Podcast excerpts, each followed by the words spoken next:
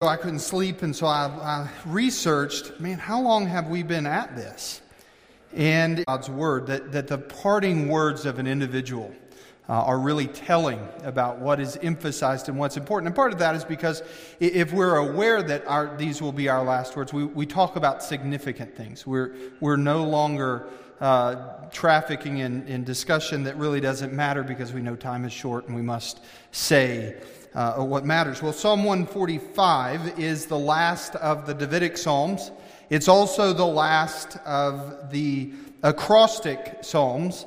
Um, an acrostic uh, being the, the alphabet is spelled out. Uh, beginning with the beginning letter at the beginning of every verse. Now, you'll notice for those Hebrew scholars, Dion, I'm talking to you. Um, there are 22 uh, letters in the Hebrew Bible, you find that there are 21 uh, verses here. So, why the disparity? And the, the simple response is that I, I believe it's nun is not found in many acrostics in the Hebrew uh, writing. And so we find the same thing here. Um, there is the, the, the, character nun is taken out. But last of David's Psalms and last of the acrostic Psalms. So, the question is what do you think would be the subject matter of David's last psalm? Is it suffering? We know that David is acquainted with suffering. Is it um, leadership in some form? We know that he was the king. Um, is it wisdom? And the answer to all of those is no. Um, those are included in some sense, but the real emphasis of David's last psalm is a psalm of praise, uh, which, if we understand the life of David, we understand that that is totally appropriate. And we know that this isn't something that is just by happenstance, but this psalm is inspired by the very Spirit of Almighty God, and that Uh, this is with intention. So we need to pay attention here that the emphasis on the life of David is found here to be an emphasis of praise. So, with that in mind, if you would stand and do honor the reading of God's word as we read together, beginning in verse 1. I will extol you, my God and King and bless your name forever and ever. Every day I will bless you and praise your name forever and ever. Great is the Lord and greatly to be praised, and his greatness is unsearchable. One generation shall commend your works to another, and shall declare your mighty acts. On the glorious splendor of your majesty and on your wondrous works I will meditate. They shall speak of the might of your awesome deeds and I will declare your greatness. They shall put forth the fame of your abundant goodness and shall sing aloud of your righteousness. The Lord is gracious and merciful, slow to anger and abounding in steadfast love. That one verse, fantastic. The Lord is good to all, and his mercy is over all that he has made. All your works shall give thanks to you, O Lord, and all your saints shall bless you. They shall speak of the glory of your kingdom and tell of your power, to make known to the children of man your mighty deeds and the glorious splendor of your kingdom. Your kingdom is an everlasting kingdom, and your dominion endures throughout all generations. The Lord is faithful in all of his words and kind in all his works. The Lord upholds all who are falling and raises up all who are bowed down. The eyes of all look to you, and you give them their food in due season. You open your hand, you satisfy the desire of every living thing. The Lord is righteous in all of his ways and kind in all his works. The Lord is near to all who call on him, to all who call on him in truth. He fulfills the desire of those who fear him. He also hears their cry and saves them. The Lord preserves all who love him, but all the wicked he will destroy. My mouth will sing the praise of the Lord, and let all flesh bless his holy name. forever and ever. Would you pray with me, beloved? Father God, we come into your presence tonight. So thankful for this psalm. What an encouraging reminder that you are gracious and merciful, that you are slow to anger and abounding in steadfast love. This is a quintessential reality about you and how you reveal yourselves to us. And so we come tonight between the weight, uh, uh, beneath the weight of your, your majesty, thankful that you are a compassionate God who moves in our direction. Father, would you meet us and mold us in this hour? In Christ's name, amen. You may be seated.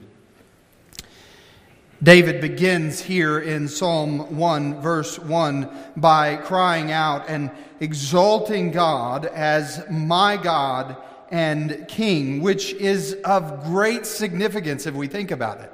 Uh, this isn't a man who is low on the totem pole, to use the colloquial phrase, that is calling the living God my God and King. This is the preeminent leader of the nation of Israel. This is the king. And yet, he acknowledges that though David is king himself uh, and king of God's elect nation of the earth, um, yet God is nevertheless the King of kings.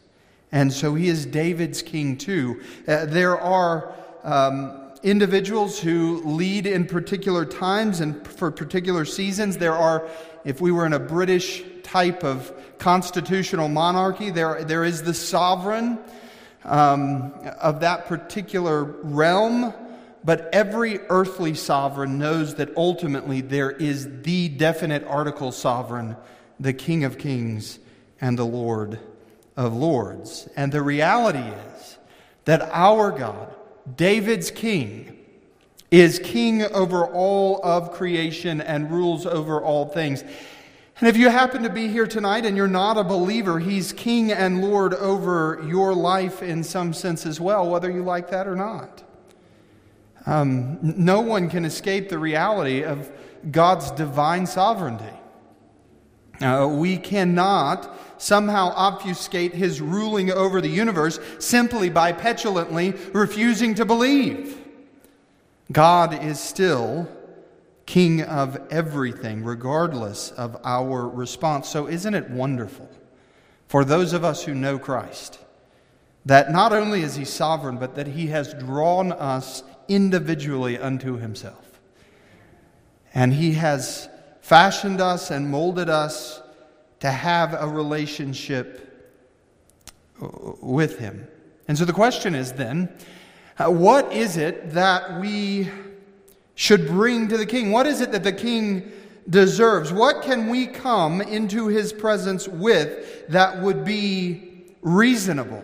Now, we learned last Sunday morning, if you were here, about the aseity of God, and that is that He exists in and of Himself. He owns all things, and there is really nothing that we can give to Him that doesn't already belong to Him. But the, the question is more succinct as we come before Him, what is it that is right to do in response to who He is? And the answer to that is found in verses 1 and 2 that we are to praise Him or worship him rightly. I will extol you, my God and King, and bless your name forever and ever.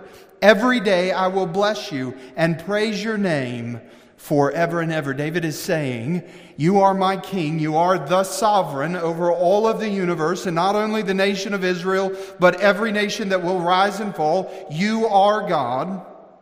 And then he says, So, in light of that reality, I will do what is reasonable and right, and I will praise your name.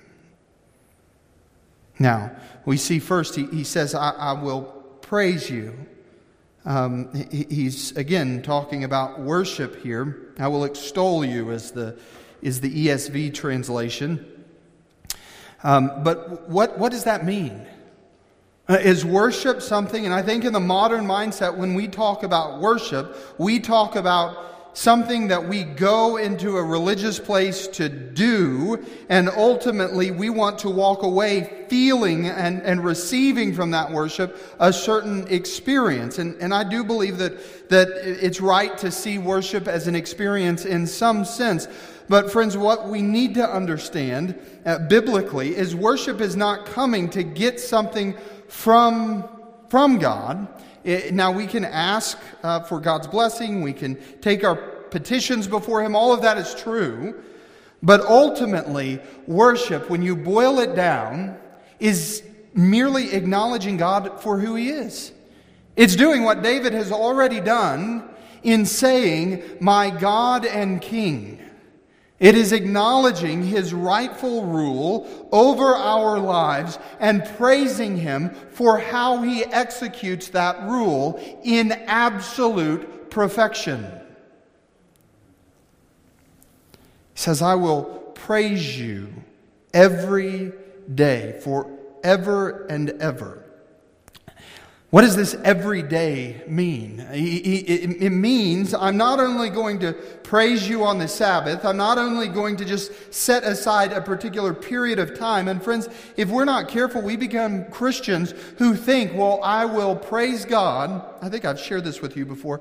Um, I will praise God on Sunday morning. I, I had a college friend who had a very hardworking father in law, owned, um, if I remember correctly, they were feed stores in a rural area of Missouri.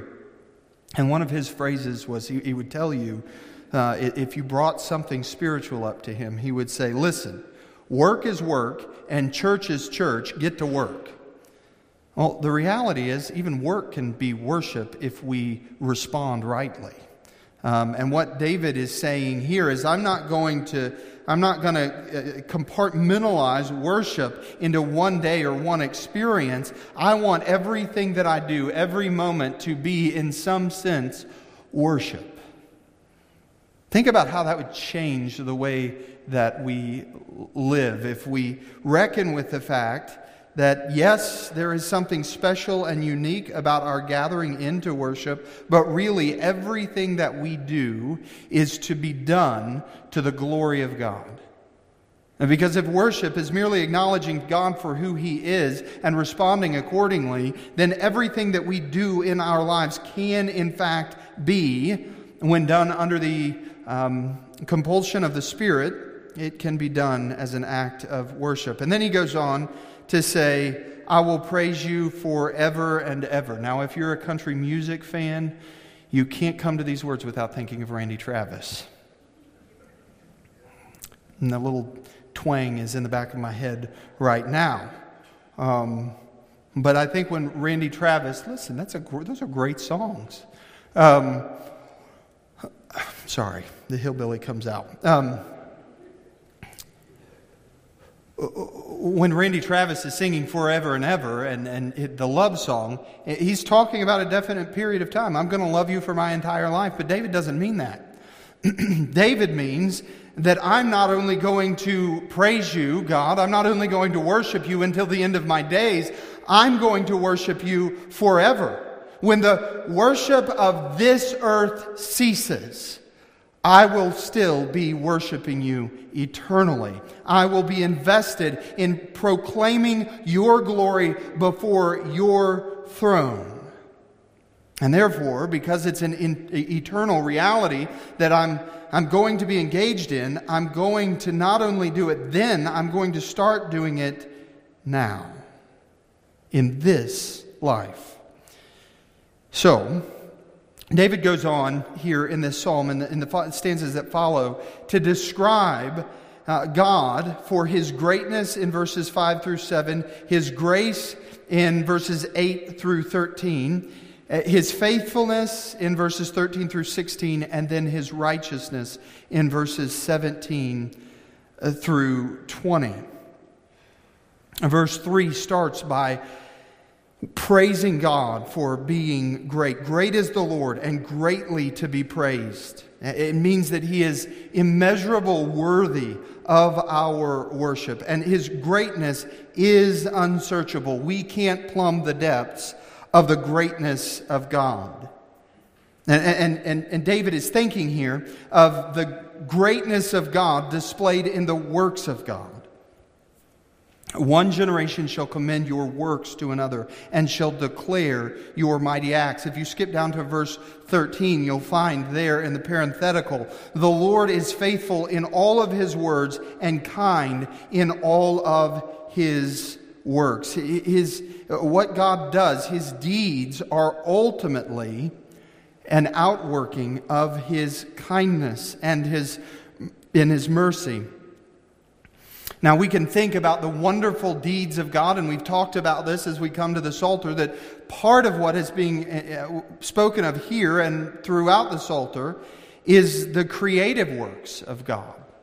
That in um, seeing the natural beauty of the stars in the heavens or a clear sky, um, or the majesty of mountains, that we see the handiwork of God, and those great works alone should be enough to cause all of humanity to praise His name. Now, we know the reality biblically is that instead of praising God for His works of creation, we idolize, as fallen humanity, uh, the creation instead of worshiping Him. But, but here, uh, encapsulated into the greatness of God are his works, and part of that, of course, is the work of creation. But the greatest, I think, expression of what the psalmist, what David really understands, as David, I think, by the time that he was an aged man and probably would have written this, was a great theologian. I really do believe that. I, I, think he understood, as being a follower of the Lord Jesus Christ, uh, what God had done for him. And what David had seen was not just stepping out and, and beholding the, the, the, the glory of God in creation, but David had also experienced the reality of God's saving works. And that's both in a temporal sense, all throughout the Psalms, but also specifically in his own life eternally. He understood that he was beloved of God not because of anything in himself, but only because God had chosen to raise him up as king and ultimately to choose Israel out of all of the nations of the earth. And so here we see the great, greatness of the works of God, it ultimately is revealed not in creation, but in the salvific work that God does uh, in lives of those who love Him and who are called according to His purposes. And of course, in the history of, of, of Israel, we understand that in, in a very real way, uh, the nation of Israel was delivered from captivity to Egypt and that that was something that was, was held on to as part of their national identity, that God was their deliverer in that sense. Well, friends, in light of the atonement of Christ, we know that we have been set free from our sin. That when we're saved, we are brought from death to life, and now we are able not to sin. We are no longer under the tyranny and the rule of sin. God has genuinely set us free. So, I, when we interact with a Christian brother or sister who wants to claim that well, well, God just, you know, God's ultimately responsible in some form or fashion of not giving me victory over this particular sin. Friend, the reason we don't have victory is because we're not abiding in Christ. Um, now, we all struggle with besetting sins, and I'm not trying to pick on anyone here, but the reality is we continue to sin because we love sin. Because that's what we choose to do. Christ has genuinely set us free. And David ends this particular stanza in verse 7 that they shall pour forth the fame of your abundant goodness and shall sing aloud for your righteousness. God is, is abundantly good, and his righteousness is full orbed. It is in abundance. Now, I think one of the magnificent components to this particular stanza is, is in verse 4. Look with me. Uh, what, what David says here. He says, One generation shall commend your works to another and shall declare your mighty acts. Now, again, keep in mind the idea of Egypt being set free and to the nation of Israel, there was this great gigantic community of people that were set free from Egypt And in, in uh, the, the national mindset, there was a very real understanding that this group of people, by God's divine sovereign act, had been set free and saved from, uh, from bondage to Egypt. Well, friends, that's also a reality throughout the church age as God sets his people free from sin. And I think if we're not careful, what we read in verse 4 is merely that one generation will tell the next. Like, I don't know when you were in school if you ever played the game telephone. You know, you tell your neighbor, and then it, well, what it really demonstrates is how poor we are at communication. Uh, because you start with one set of facts, and by the time it gets around the room, it's a completely different story, right? It, it breaks down. I don't think that's what's being said. I think that's part of what's being said in, in verse 4. But I think really the picture here of one generation after another generation after another generation after another generation uh, uh, declaring the wonderful works of God is not merely that they are verbalizing the wonderful works of God, but that they in each generation are God's communicating His salvific work. And what I'm saying is that, that throughout the church age, one generation God saves those that He will, and then the next, and the next, and the next, until we're standing in the year 2022 and we can look down, uh, we can look back at church history and we can see gigantic swaths of people that God has redeemed by His sovereign grace alone. He has communicated throughout the generations his salvific works as his church has been brought out of the, the dust. I, I, think that it's, it's part of what we have to understand is not that God depends upon us uh, for the church to continue. I've, I've heard at times, and I do believe we should be uh, evangelistic and we, we should share the gospel. All of those things are true, but if we're not careful, we start to buy into the idea that if we don't work hard enough, that somehow God's church is just one generation away from failure. Friends, there has not been a generation to ever walk the face of the earth that could sustain the majesty and the glory of God in redeeming people for his own name's sake. God is revealing generation by generation his faithfulness to the church. Isn't that fantastic? You know what that makes me want to do? It makes me want to study church history. I hope it does the same thing for you. I'm absolutely certain that that's implicit in verse 4. We can argue about that later. Um, then he goes on to talk about the, the grace of the Lord in verses 8 through 13. The Lord is gracious and merciful, slow to anger, and abounding in steadfast love. Now, we all immediately, when we hear verse 8, know that that is, a, that, that is borrowed from when the Lord introduces himself to Moses for the first time in Exodus chapter 34. Uh, as, as Moses is, is uh, meeting there at Mount Sinai, and these words are recorded. The Lord passed before him and proclaimed, The Lord, the Lord, a God merciful and gracious, slow to anger, and abounding in steadfast love and faithfulness, keeping steadfast love for thousands, forgiving iniquity and transgression and sin, but who will in no, by no means clear the guilty. Now, Exodus 13 is a verse that's often quoted in the Old Testament and, and for a good reason. It's, it, is, it is the quintessential description of who God is, that He is full of mercy and He is utterly kind. Now, here's the reality. As we think, and we have been thinking, about the attributes of God, we know that God is mighty, He's powerful. We know that He's omniscient, that He knows all things. Uh, we know that He's wise. We talked about His knowledge. Uh, he is self sufficient. Um, there are some fantastic attributes of God, are there not?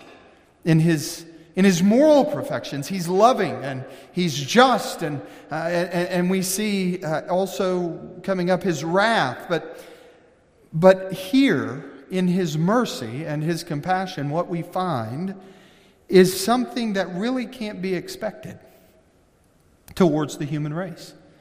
We are not owed mercy. The second that mercy becomes something that we deserve, I, have heard people, when, uh, when they're thinking through the gospel, erroneously say something to the effect of, well, ultimately, God saw me and, and He loved me because of, and fill in the blank. And, and what, what is implicit in those kinds of statements is ultimately God loves me because he owes me his love in some form or fashion. But, friends, we, we don't find that in the biblical economy at all. God doesn't owe us his mercy. He owes us justice. He owes us wrath. The, the wonderful thing is in verse uh, 6 of Exodus chapter 34 is that God shows up. I mean, if God would have showed up and said, I, I, I am the Lord, full of wrath and justice, I the rest of the Bible is kind of unnecessary at that point.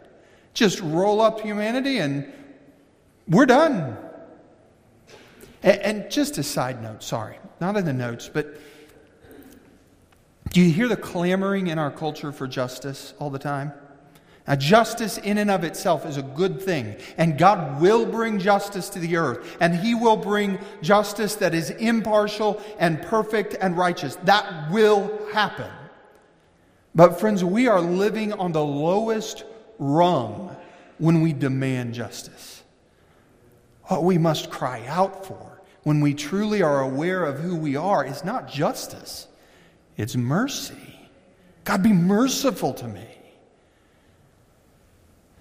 So, when we find that in our hearts, that is in and of itself a mercy that God has shown us who we really are, and He's revealed himself here in, in these verses a God merciful and gracious, slow to anger, and abounding in steadfast love and faithfulness, keeping steadfast love for everyone, uh, for thousands, forgiving iniquity and transgression and sin. He covers all of the bases, all of our stuff. If He has set His love upon us, He has dealt with it in His Son.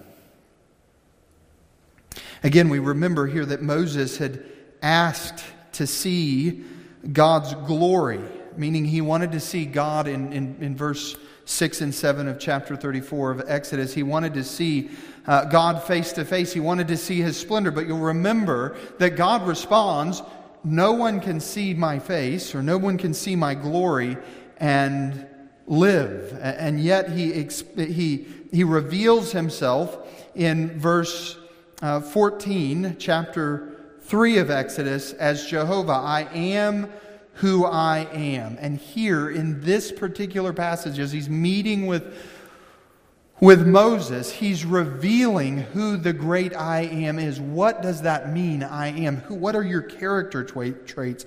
And that is, he is compassionate and he is slow to anger. And so David celebrates in these verses, verse uh, 8 through 13, the mercy of God. He, he talks of God's graciousness, His compassion, His love, His goodness, and, and it picks up too on the, the mighty acts of God. When God is in His disposition, a particular way, we can bank on the fact that He is going to evidence that disposition in how He relates to his creation. When we began, uh, we began looking at how God had called, or excuse me, David had called God his God and his king.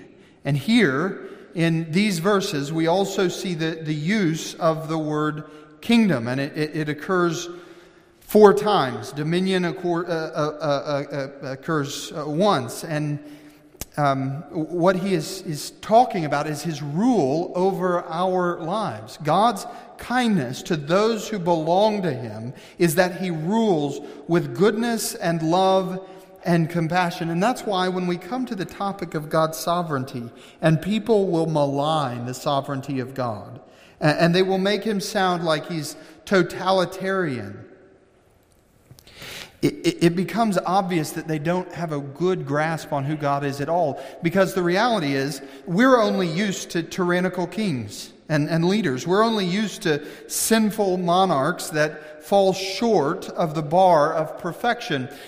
But our king is gracious, and all of his mighty works are right and just. And so here we have this expression that God is gracious to all. And so when we come to the, the sovereignty of God, for those of us who are in Christ, it's not something we, we recoil at, it's something that we are so thankful for. And, we want His gracious sovereignty to permeate every area of our lives. We want the rule that He has to be over all of the earth. Friends, what we find in all of that is this we ultimately can't find the motivation for our evangelism in a church growth strategy. Uh, the, the, the, the impetus for us sharing the gospel with our neighbor can never be because we just want to fill the seats of the church or the coffers of the church or some man centered um, reality. The, the reason that we evangelize and share the gospel is because we want the whole earth to be filled with the glory of God. That the motivation for true evangelism is not ultimately the immediate outcome, it's the glory of God throughout all of eternity. Remember, allow this to be anchored in your mind. David is saying, I'm going to praise you how long? Just for this life? No, forever and ever. And because that's a reality, I want to evangelize. I want other people to know the King that I know who is worthy of my following. Now, we sing this all the time uh, on Sunday morning. Is he worthy? He is worthy in every area of our life. And in Revelation chapter 5, uh, we find these words You are worthy to take the scroll and to open its seals, because you were slain, and with your blood you purchased men for God from every tribe and language and people and nation. You have made them to be a kingdom and uh, kingdom and priests to serve our God, and they will reign on the earth. Friends, the reality is Jesus is the only one worthy of following because he is our gracious King.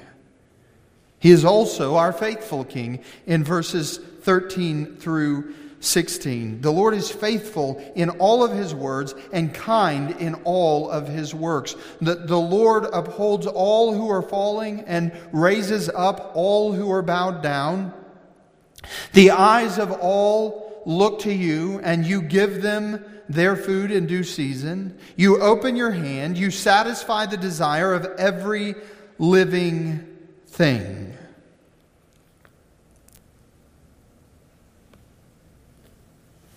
What David is saying here is that God is faithful to do everything that he has promised. God is the provider for all of his creation. Derek Kidner, in fact, calls this section of Scripture from the second part of verse 13 all the way to 20 uh, the uh, God as the provider section. And, and he notes here four different ways in which God provides for his creation. In verse 14, he helps the inadequate.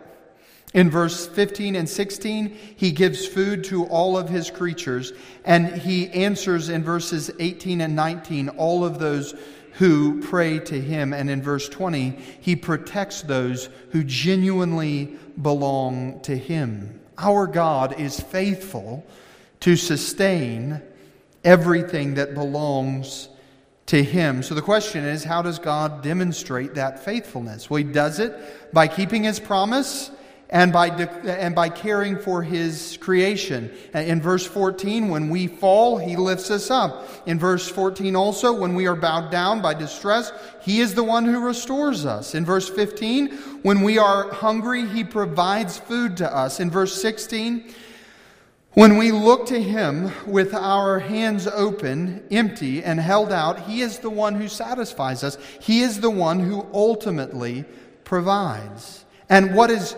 fantastic here is that God does this for human being, uh, for, for all human beings. He, he does this to all he has made. In verse 16, to every living creature.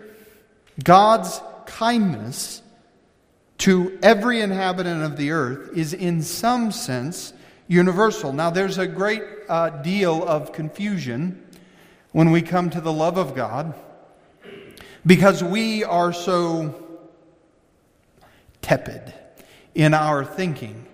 Um, we're light thinkers, aren't we? And, and so when God uses the word love, it can only mean one thing Uh, it can only mean that he responds in, in one way to everyone. Well, that's not what the Bible teaches. God is a loving God to all of his creation because he makes the, the sun to shine on the just and the unjust. The rain falls regardless of your, your redemptive status, whether or not you are a Christian. There are a lot of good pagan farmers. Um, there are cultures that are carried along who refuse the gospel. God shows his, and we call that theologically, the beneficent love of God. God shows his love in the reality to San Angelo, even though we are a town that is full of idolatry and sinful behavior, God shows his benevolence by filling up Twin Buttes Reservoir from time to time. It's interesting how religious people get when, we, when, the, when, that, when it hasn't rained around here for a while. Everybody's got a sign in their yard that says, Pray for rain.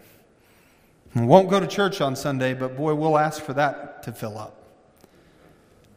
And God benevolently grants those kinds of mercies. And isn't that fantastic?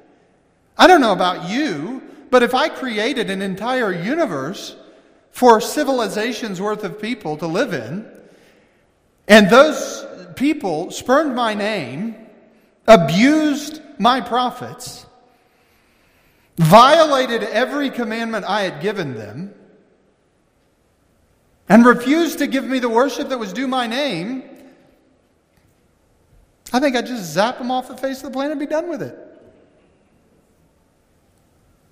But the God that we know is benevolent. He gives to people that do not deserve, and He loves in that way. That doesn't mean that He's going to redeem everyone universally. Does not mean that anyone is owed mercy. The air that we breathe is a mercy. The, the food that we eat is God's merciful provision. But ultimately, God will redeem and love particularly a group of people for his own glory.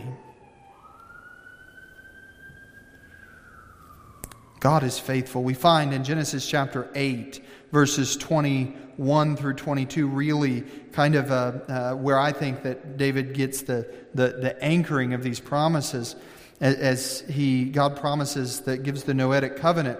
Never again will i destroy all living creatures as i have done. As long as the earth endures seed time and harvest cold and heat summer and winter day and night will never cease. And our god has been faithful from that moment to today to keep his promises he has continued generation, as verse 4 says, after generation to pour out his benevolent love, and he's also been faithful to pour out his redemptive love in redeeming people for his own glory.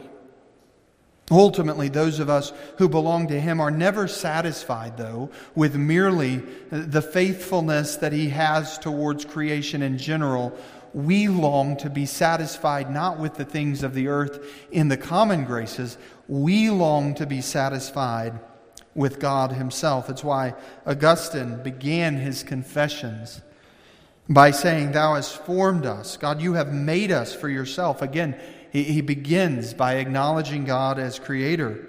And our hearts are restless until they rest in Thee. If there was one truth I would want all humanity to understand it would be that one.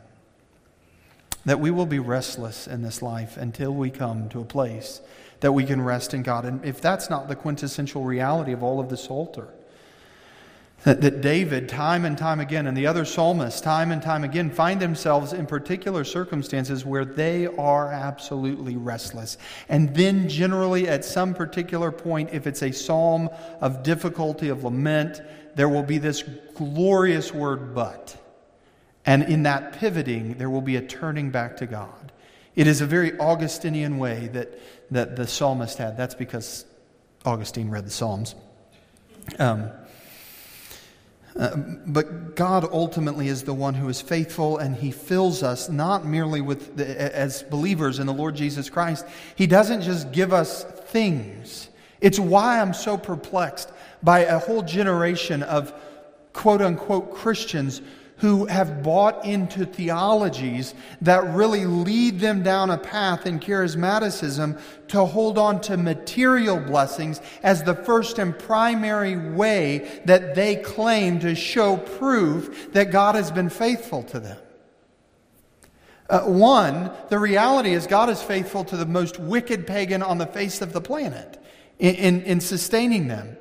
So th- that theology doesn't make sense at that level. But then the next tier of thinking has to be the reality that our greatest comfort is not found in the earth, it's found in the person and the work of the Lord Jesus Christ. My heart stops being restless, not because all of my provisions are, are met, that is, in some real sense, part of what God does for me, but the greatest restless areas of my heart are calmed and quieted as I look to the cross and see the glory of the Lord Jesus Christ and what he has done on my behalf.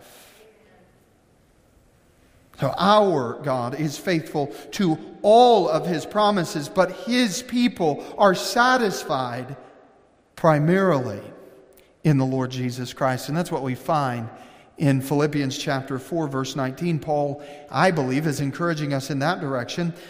My God will meet all your needs according to his glorious riches in Christ Jesus. Christ is sufficient for every, every single spiritual ache of our heart. He is sufficient to meet us in every need. It's absolutely wonderful to look at this passage and to see the universal character of God in his demonstrating his love. Look at verse 20 that the Lord preserves all who love him, but all of the wicked he will destroy. Uh, there is this all encompassing love that he has poured out in some sense to creation, but there is an all encompassing particular redemption that is for a particular distinct group. The Lord preserves all, and then there's the qualification who love him. But then it goes on. But all the wicked he will destroy. Don't buy into bad hermeneutics. Um, I, I, I did when I was, well, quite frankly, when I was a college student for quite a while. I had a professor who told me all means all, and that's all all means. Well, friends, that can never be the reality. Um, because here, the word all is used in conjunction with two completely different groups of people. There is the all without exception, and that is the all that God is loving, all, all of the entire universe who receive God's common graces, the, the rain and the sun and family and all of those things. But here, the Lord preserves all, and there is a distinction. So there's all without exception, all on the earth, but then there's all with distinction. The Lord preserves all who love Him. So apparently, all doesn't mean all, and that's not all that all means. I think I said that right. God is particular with whom he sets his love upon, and he does not do that because of anything in us. Some would come to this verse, verse 20, and they would say, The Lord preserves all who love him. Therefore, the way that we become saved is that we first love him. The only problem there is that is antithetical to what the Bible teaches. We love him. Why? Because he first loved us. So the only reason that we can claim this all is not because we loved him, but because he loved us. Friends, if you are here tonight and you love the Lord Jesus Christ, rejoice because you are part of a group that from generation to generation to generation to generation, with distinction, God has been saving for his own glory. And you have nothing eternally to worry about. You've found refuge in the shadow of the Almighty. Reality is, what we find in this psalm is that God has been good to every single creature, And so everyone ought to praise the name of God. But the reality further is that only those who genuinely love him will find at the heart level a desire to call upon the name of the Lord and to praise him for his wonderful works. The last of these four stanzas referred to God's righteousness. Um, the Lord is righteous in verse 17 in all of his ways and in and kind in all of his work. Now, here, I think when we hear, hear the word righteous, what we immediately begin to meditate on is being morally upright. Um, and certainly, God is morally righteous uh, in that sense. His perfections morally are absolutely without blemish. But here, God's righteousness, righteousness is not just that He is morally upright, but that He ultimately responds in a just fashion to everyone who calls upon His name. God deals justly with all of His creation. He is the one who redeems those who belong to him. And he is, at the same time, the one who watches over and sustains all that belong to him. And again, here in verse 20, and we'll kind of land here. For the first time, the, the, the psalmist has been crying out in, in, a, in a universal sort of fashion, but then we see that distinction, and he deals with the wicked.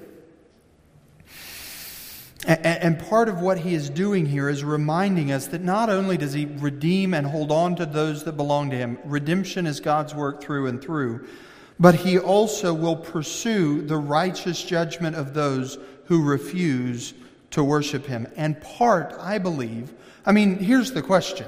This is the, this is the pressing, just practical question as we make it through all 20 verses.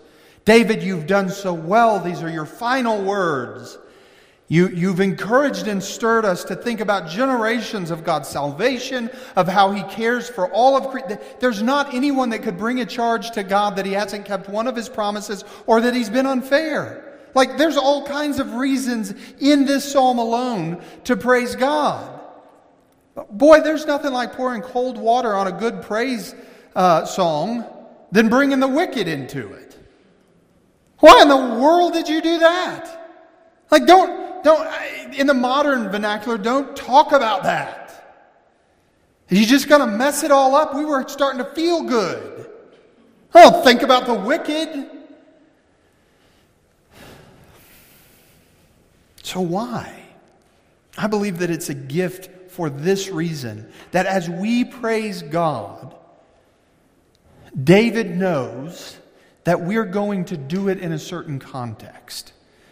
And that context is in generations of wicked people, in the context of a world that is sold under sin. Friends, don't you see that, that Augustine is right in our day? If you look to Congress, our leaders, the hearts of people are restless.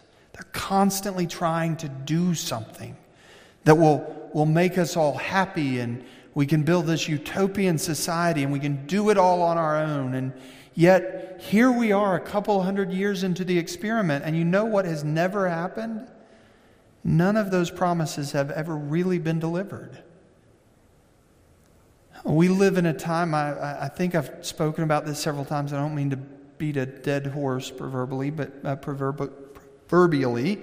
Um, but uh, our government in, insists upon passing laws that promote unrighteousness that promote homosexuality and you know people say well if you're not for those kinds of things you're not loving and told a friend of mine recently Pastoring for 10 years gives you a little bit of a perspective, and I know that there are people who hurt because they are sexually victimized.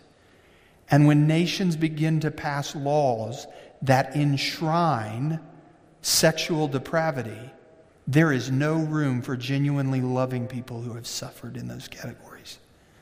Our nation is not just slowly sliding down, we are rapidly becoming Babylon.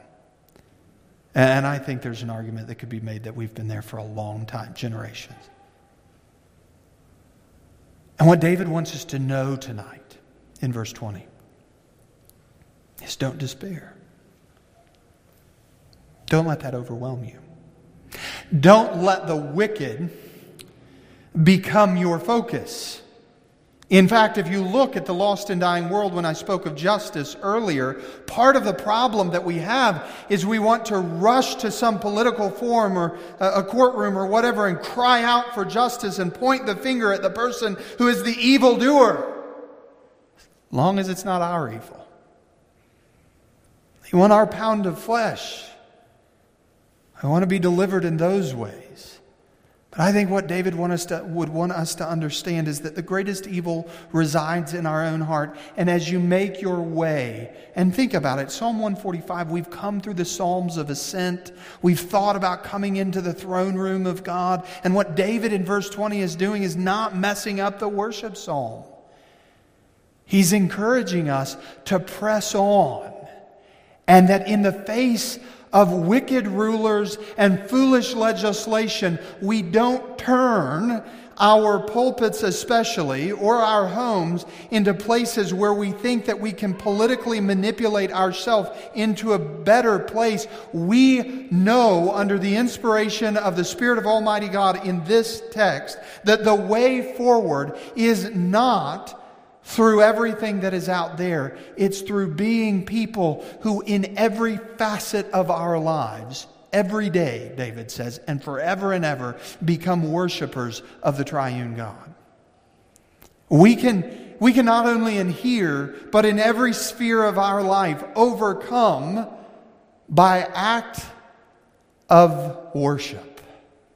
If you want to rebel against this generation, if you want to rebel against the foolishness in Washington, if you want to rebel against the humanistic thought that has permeated society for at least the past 500 years, don't just uh, immerse yourself in politics. Become a true worshiper of the living God.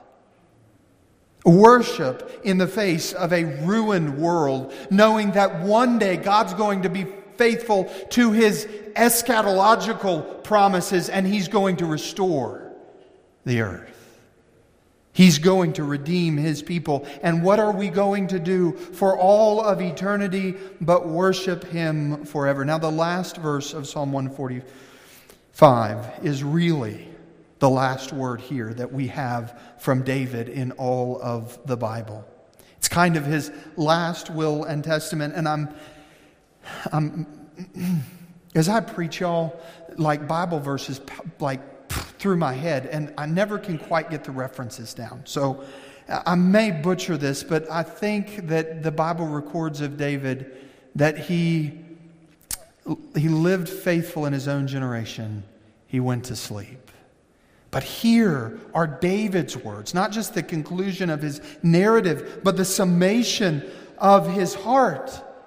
And if David had said nothing else, if we, if we knew nothing of David, if, if we didn't know about David and, and Goliath, and, and we didn't know about the way that he lovingly submitted to Saul even when he was a knothead, that's a good Missouri word. Um, if we didn't know all of the grand narrative of David's life, if this was the only verse, I think it's a fantastic legacy to leave when he says, My mouth will speak the praise of the Lord, and let all flesh bless his holy name forever and ever. You know, when presidents get to the end of their tenure, often the political pundits will ask them the questions. I remember distinctly George W. Bush being asked about uh, what do you want your legacy to be? And he kind of, I don't know, I'm not leading for legacy. I'm just trying to do my job. And I think really what we have in David here is, is this isn't just something that he's, you know, I, I boy, I, mm, that whole thing with Bathsheba, that went really wrong. I'm going to spike the football on the way out and hope they just remember this. I think this genuinely was David's heart. He wanted all flesh, he wanted everyone to praise God. Why? So they could be moral people? So they could believe they were better and got, gotten past mistakes and all. Ultimately, no. David wanted everything to give glory to God because David had lived through suffering and through turmoil in his family and through political strife and through rebellions and almost losing his life. And I mean, let the Psalms flash through your mind on your own. I don't have to do it. And David had lived through so much, and what he learned in that single solitary life was this God is glorious and he is worthy of praise. Now, here's the question. We all are are bequeathed through David. And if you want a great book on David, William Chantry's book entitled David, huh, and the chapters are like three pages, so don't tell me you can't read. Um, fantastic work. And we have his example. And we have this question through his example in light of verse 21. What's your legacy going to be? What is it that you're going to live for? Is it to raise kids that are Republicans?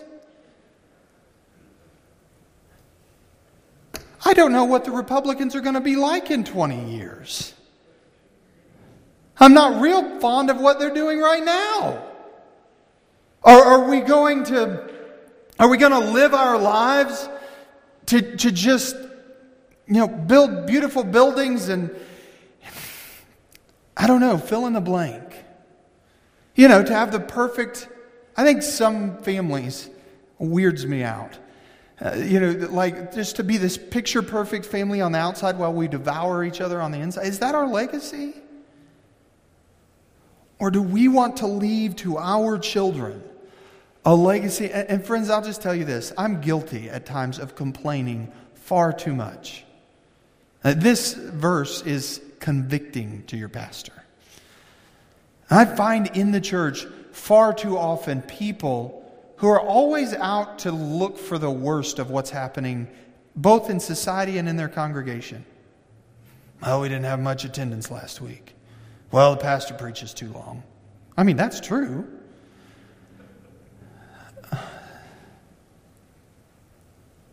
We can live our lives that way. And you know what we'll accomplish in the end? Nothing. Here, David gives us the gift of knowing what our legacy, if our hearts are ordered rightly, should be. Not to be perfect people, uh, not to, to hide our flaws, but that our mouths would speak pray, the, the praise of the Lord, that we would acknowledge Him for who He is, that we would, in an act of worship, do what is right in praising His name because His works are wondrous and His deeds are all kind, and his statutes are all just, and his character is perfect, and that we would encourage all the generations to come to bless the, his holy name, not only in this age, but in the age to come. So, what's your legacy going to be? Would you pray with me? Father, we come into your presence tonight thankful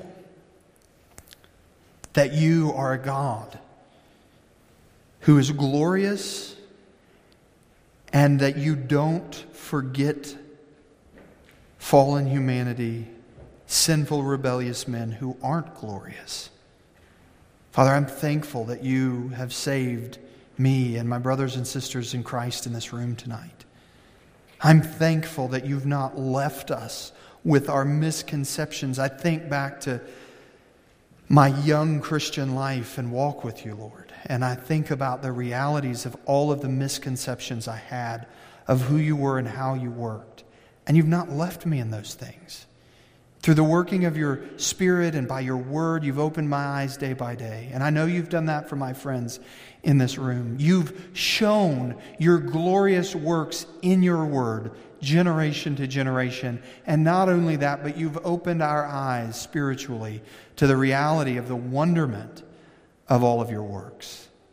So, Father, might you stir in us a heart that would make our life's aim to be genuine worshipers. We're going to have to lay aside every material thing that we have on the earth. We are going to we are going to one day even lay aside for our time for a time our own bodies. But the one thing we get to hold on to is worshiping you in spirit and in truth. Father, we know we couldn't do that alone. So we come tonight just thanking you for who you are and seeking to praise you in all of your glory. Would you do what you alone can do? And day by day, do for us what Moses asked show us your glory. In Christ's name, amen. Please stand if you will, and we'll sing, Jesus, keep me near the cross.